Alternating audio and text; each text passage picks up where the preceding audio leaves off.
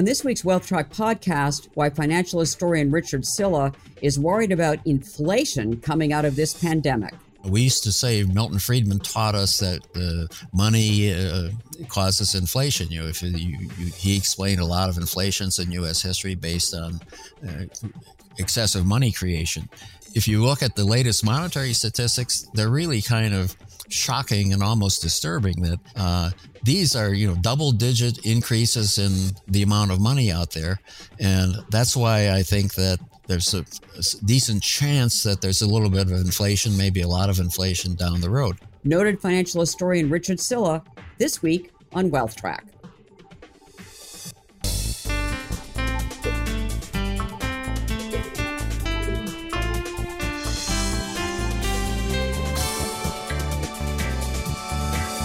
Hello and welcome to our Wealth Track podcast. I'm Consuelo Mack. Historical perspective matters. So, our topic today is the economic and financial impact of past epidemics and pandemics in the United States and how they apply to today's experience. Our guest is noted financial historian Richard Sylla, professor emeritus of economics at NYU's Stern School of Business, co author of A History of Interest Rates, which is a classic on the subject and an Alexander Hamilton scholar. His latest book is Alexander Hamilton on Finance, Credit, and Debt, co authored with David Cowen, who is the CEO of the Museum of American Finance, of which Sylla is chairman of the board, and I am a board member. Sylla recently co authored an article in the museum's magazine Financial History on the topic of the financial and economic effects of pandemics and epidemics. We will provide links on our website, wealthtrack.com. Dick Sylla, thank you so much for joining us on Wealth Track. Consuelo, great to be here and nice to work with you again. So, Dick, let's talk about epidemics and pandemics. They are not new to the United States. And what was so fascinating about your uh, article in Financial History Magazine was that one started in the early days of the Republic, the yellow fever epidemic in Philadelphia, which was then the capital of the U.S. in 1793. How damaging was that health wise? Well, something like 10% of the population of the Philadelphia area died of yellow fever. And, uh, and that was just in about four months' time, you know, August, September, October, and early November, actually less than four months. The area around the city itself and its suburbs uh, had a population of about 50,000. So t- 10% of the population actually died. And it was probably even greater for those who stayed in the city because some large number of people left town. It's, it's a bit like the New York in 2020. Uh, uh, a lot of people who could go to a second home someplace left town, and uh, but some people who didn't have second homes had to stay in the city. That's a pattern that we've seen throughout that we'll talk about epidemics and pandemics. It's, it's that the people who have no options, the poor, the laboring classes, basically they're stuck there. And that's an issue. Whereas a George Washington, for instance, uh, fled to Mount Vernon. Right. Philadelphia was the capital of the United States then. And so all the government leaders were there. Uh, and very early in the outbreak, uh, Washington left town uh, uh and went back to Mount Vernon. Uh, but Alexander Hamilton stayed in town and he and his wife got the yellow fever. Let's talk about the impact on the markets and the economy. What were they? It, wasn't really so great. I mean, I think it affected the town of Philadelphia, but uh, the the the uh, epidemic was uh, localized to that area, and of course, the uh, rest of the U.S. Uh, was not experiencing that uh, epidemic, and so life went on as usual. And in terms of the financial markets, which were just getting going in our country at that time as a result of Hamilton's financial reforms, you know, we've actually have securities prices available, um, and we find that uh, uh, there was not very much effect uh, uh of the, the, the epidemic in Philadelphia on the prices in Philadelphia. The market shut down for a while, But uh, important point to remember is there was a very similar market in New York trading the same national securities, like this, the uh, uh, Treasury bonds of the United States and the stock of the Bank of the United States. These were fairly new things, not more than three years old or so. And uh, while Philadelphia, the trading uh, shut down for a while, uh, prices didn't change that much. And one of the reasons was the market stayed open in New York where there was no epidemic. And anyone in Philadelphia who needed to sell a stock, uh, if, if he couldn't do it in Philadelphia, he could do it a day later in New York without much difficulty. So the fact that it was just an epidemic in one place and not a pandemic affecting everywhere uh, minimized the uh, economic and financial fallout of the epidemic. It just shows how important it is to have liquidity and the markets open in in an epidemic or a pandemic as well, and that is true to today. Uh, there was a cholera epidemic in New York City in 1832. What was interesting, again, in your article was that it said there were many recent immigrants that had come into New York City, and they were deeply affected uh, by this uh, cholera epidemic. Yes, by then New York was the the biggest city in the country, and it had a population of uh, 250,000 people, uh, and uh, a lot of them were recent immigrants. And, and, the city was mostly below 14th Street then, which is not very far up in Manhattan today, but uh, uh, you know below Midtown. Uh, but that's where the city was, and and a lot of those immigrants were living in rather close quarters, and I think the uh, cholera spread amongst them. Uh, again, uh, some of the wealthier people uh, just left town for a while. So you had an influx of immigrants in a, in, uh, as in 2020, the population of New York below 14th Street was fairly dense. And so uh, the cholera could easily spread from one person to another. I, I think one of the figures that that you gave was that 3,500 were killed, and that's the equivalent of 100,000 people dying today. Yes, that's right. It's 250,000 people and 3,500 were killed. So, you know, New York has a much larger population uh, today. Uh, but if you just take the same percentage, you, you get that uh, large number you said. And what was interesting was you talked about the market impact. Tell us about what the market impact was. Well, the New York Stock Exchange was actually organized formally in 1817. You know, they talk a lot about the Buttonwood uh, tree in 1792, and, and, that was a lot of the same people in 1792 were among the organizers of the exchange and formally in 1817. So by the early 1830s, it was a fairly big market with the, you know, government debt, although the government debt was shrinking rapidly then, would be paid off a few years later. Uh, but there were a lot of bank stocks and insurance stocks and uh, there were also the railroads were just coming in then, so you had railroad securities as well. And you know the markets handled the uh, uh, cholera crisis pretty well. And I think the reason is that the, you know the people who were trading stocks were among the well-to-do, and they could probably escape, although they might have left instructions for their brokers. The ones who really had to stay in the city, uh, the, those immigrants you mentioned, and the, the laborers who were already there, they were not sort of the classes of people who were uh, invested in the stock market or the bond market, and, and therefore, as best we can tell, the markets you know traded within narrow ranges, and there wasn't any big disruption.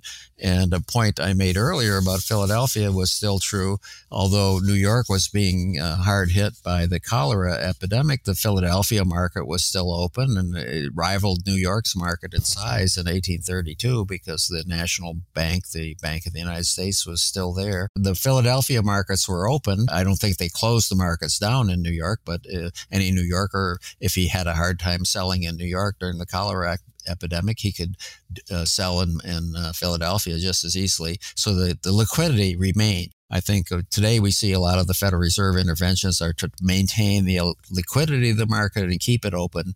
And that liquidity was maintained in uh, the cholera epidemic in 1832. And then we had this enormous change, a pandemic, which is like a, an epidemic on steroids. And that was the Spanish flu pandemic in 1918 to 1920. World War I was very much a part of that. So tell us about the public health toll from the Spanish flu pandemic. Well, that was a, a worldwide pan- pandemic. The difference between a pandemic and an epidemic is that an epidemic can be localized, but a pandemic is going to spread over a wide area. And in this particular case, it's spread throughout the world. And uh, that made it different from uh, the previous things that we studied that were either in New York or Philadelphia or, you know, maybe a few other places in the United States. Um, across the world, something like uh, uh, 2% of the world's population died. Right, uh, 40 million people the United States uh, had a pretty high death rate as well. I think we lost something like 550,000 people. That would have been about half a percent of the population. Well, if you think about half of the percent of the U.S. population dying in a pandemic, what would that mean today? It offers an interesting contrast with uh, the death figures we're seeing every day. Um, half a percent of today's population would be about 1.65 million people. Uh, and I think that's uh, you know quite different. We're uh, talking about getting to hundred thousand. I think that's about where we are now.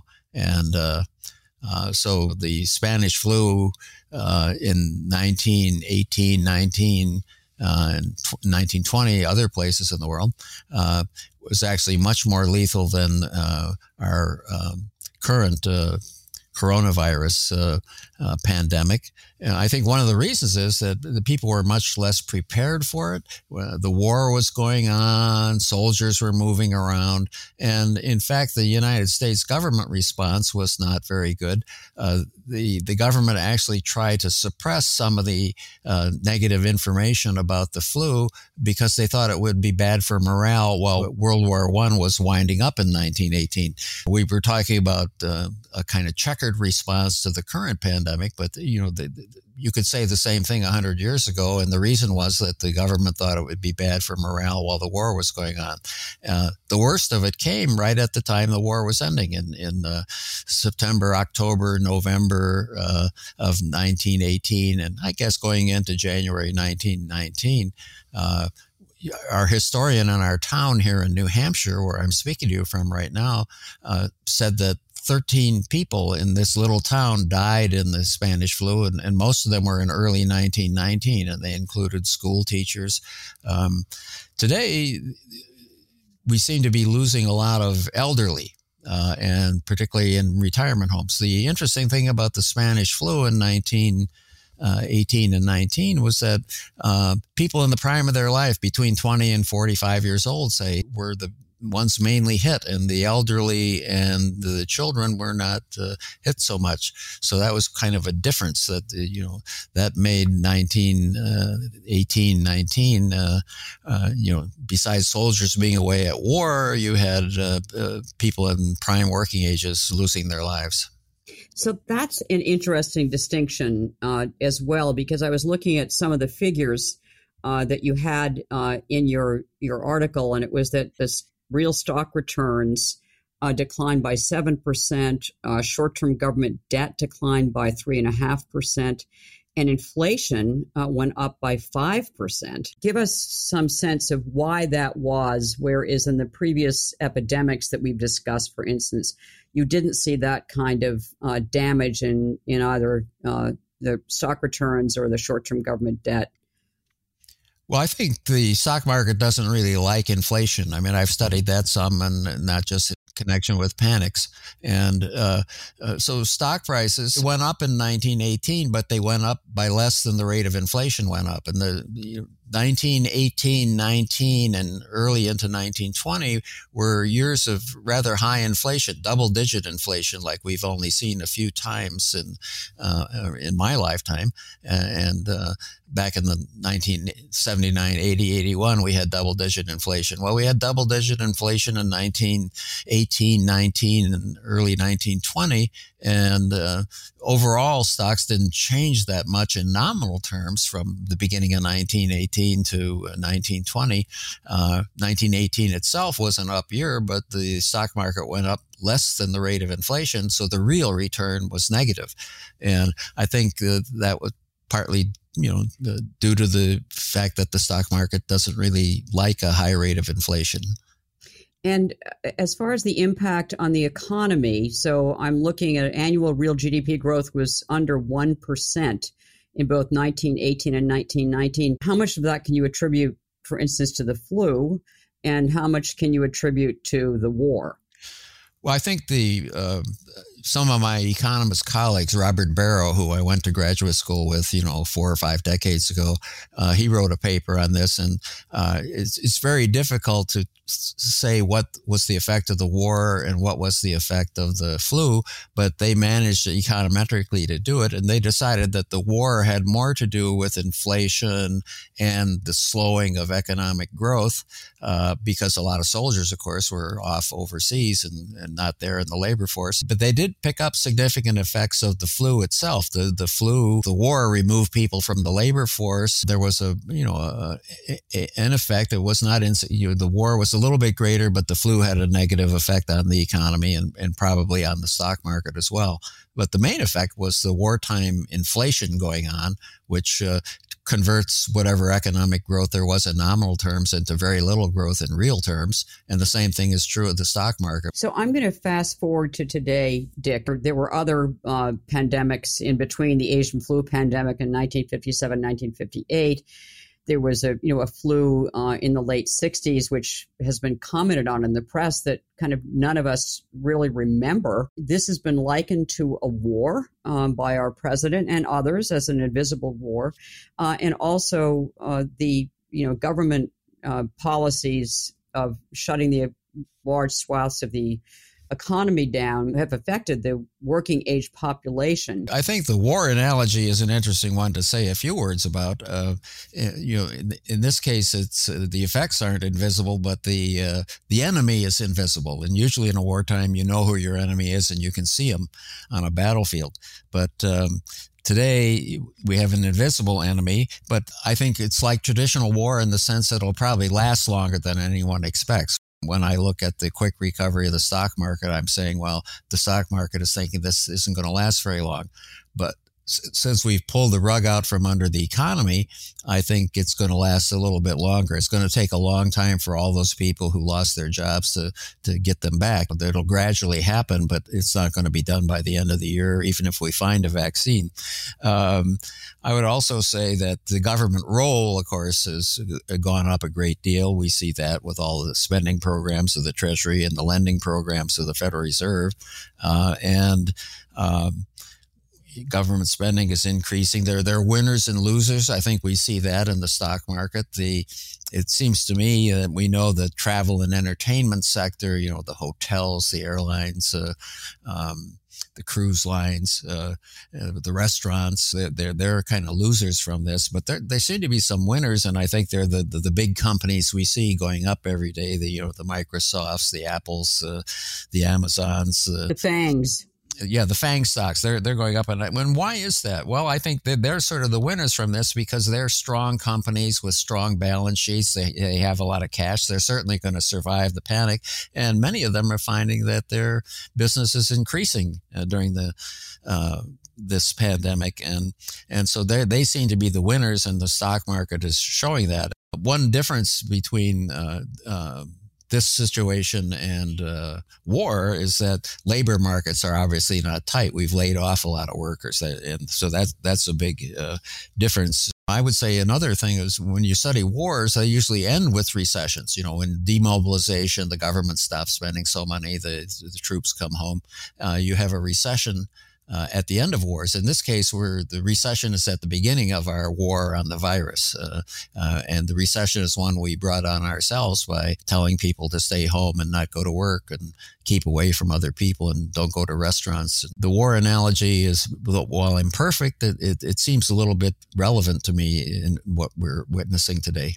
I'm, I'm going to refer again to the Financial History Magazine uh, article uh, that you co authored, and again, that we will have on our website on wealthtrack.com. When you summed up in the article a, a couple of lessons, um, one is that no two crises are alike. The differences are there, but also uh, there are some similarities too, which you've described. But one of the things that you said is that the securities markets tend to be good leading indicators of future earnings expectations and move rapidly up and down as new information comes in. You mentioned that you're a little bit skeptical of the positive reaction that the markets are having right now. So, um, how good a leading indicator are they, or do you think in this case um, the optimism is overplaying what the future of the economy looks like? Apart from wars and apart from pandemics, the, the stock market has a record of being a you know somewhat reliable leading indicator of uh, the direction of the economy in terms of recessions. Uh, uh, Paul Samuelson once famously quipped that the stock market has forecast nine out of the last five recessions. Uh, so the markets may fluctuate a little bit more than the economy does. That's one thing I've learned over many years that the markets tend to magnify both on the upside and the downside what's actually going on.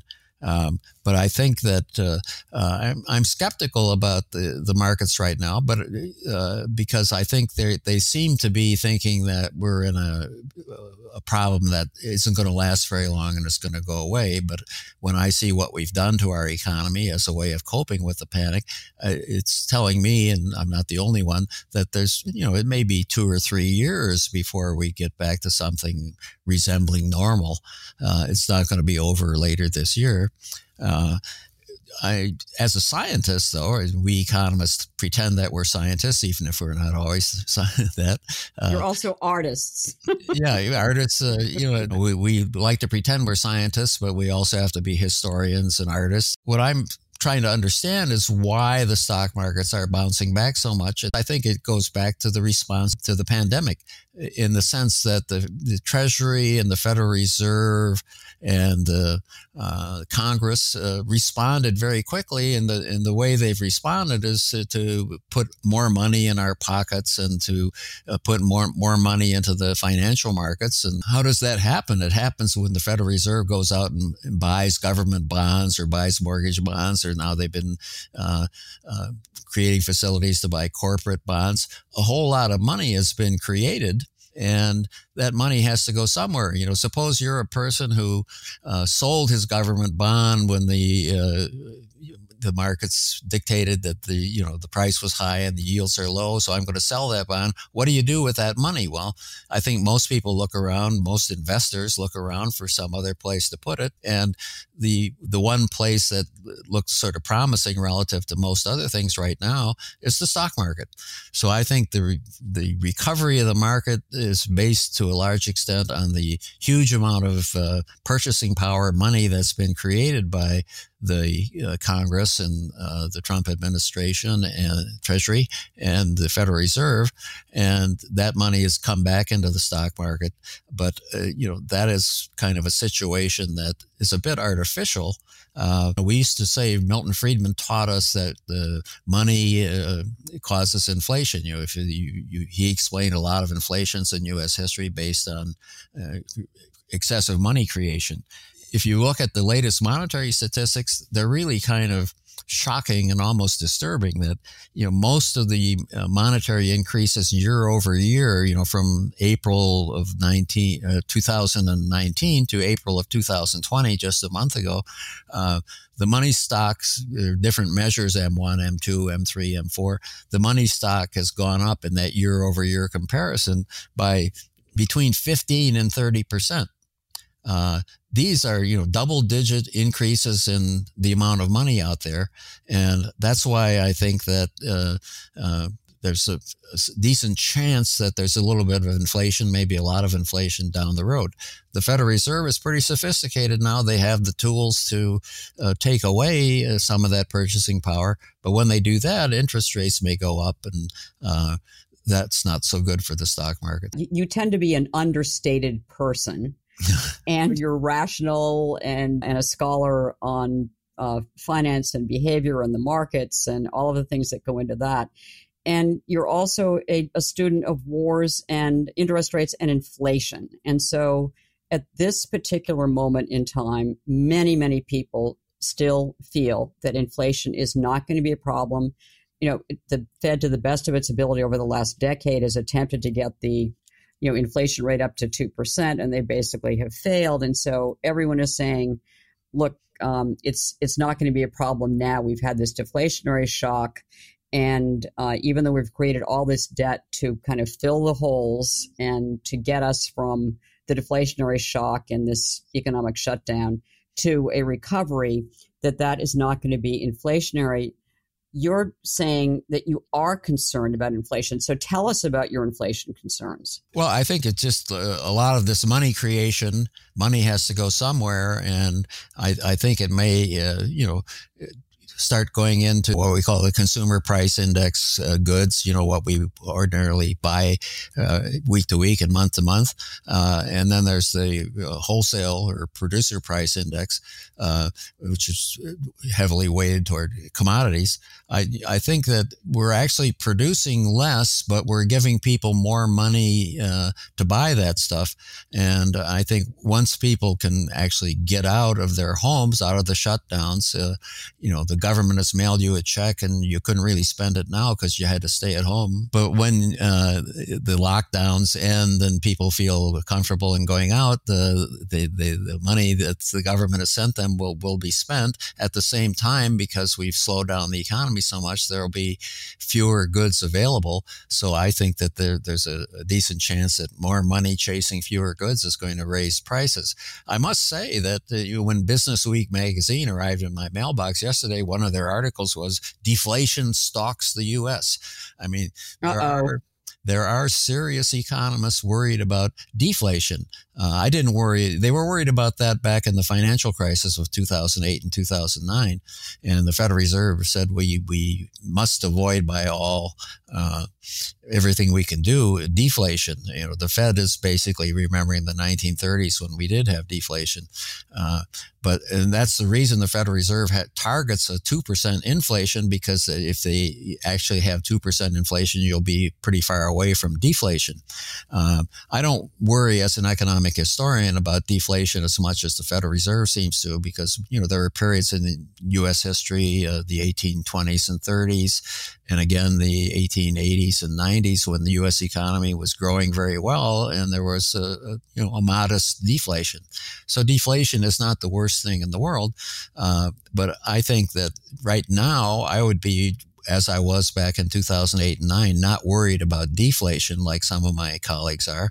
Uh, but I see the rapid money growth and uh, uh, the basically cutting down on the production of the goods that we spend our money on as creating a situation where uh, inflation might rise. There's a danger there that, people don't expect it, but once it starts to happen, uh, uh, maybe they'll say, well, we can tolerate a little bit because we didn't even get to have as much inflation as we wanted for the past decade. You know, the Fed didn't hit its target. It was below 2% inflation.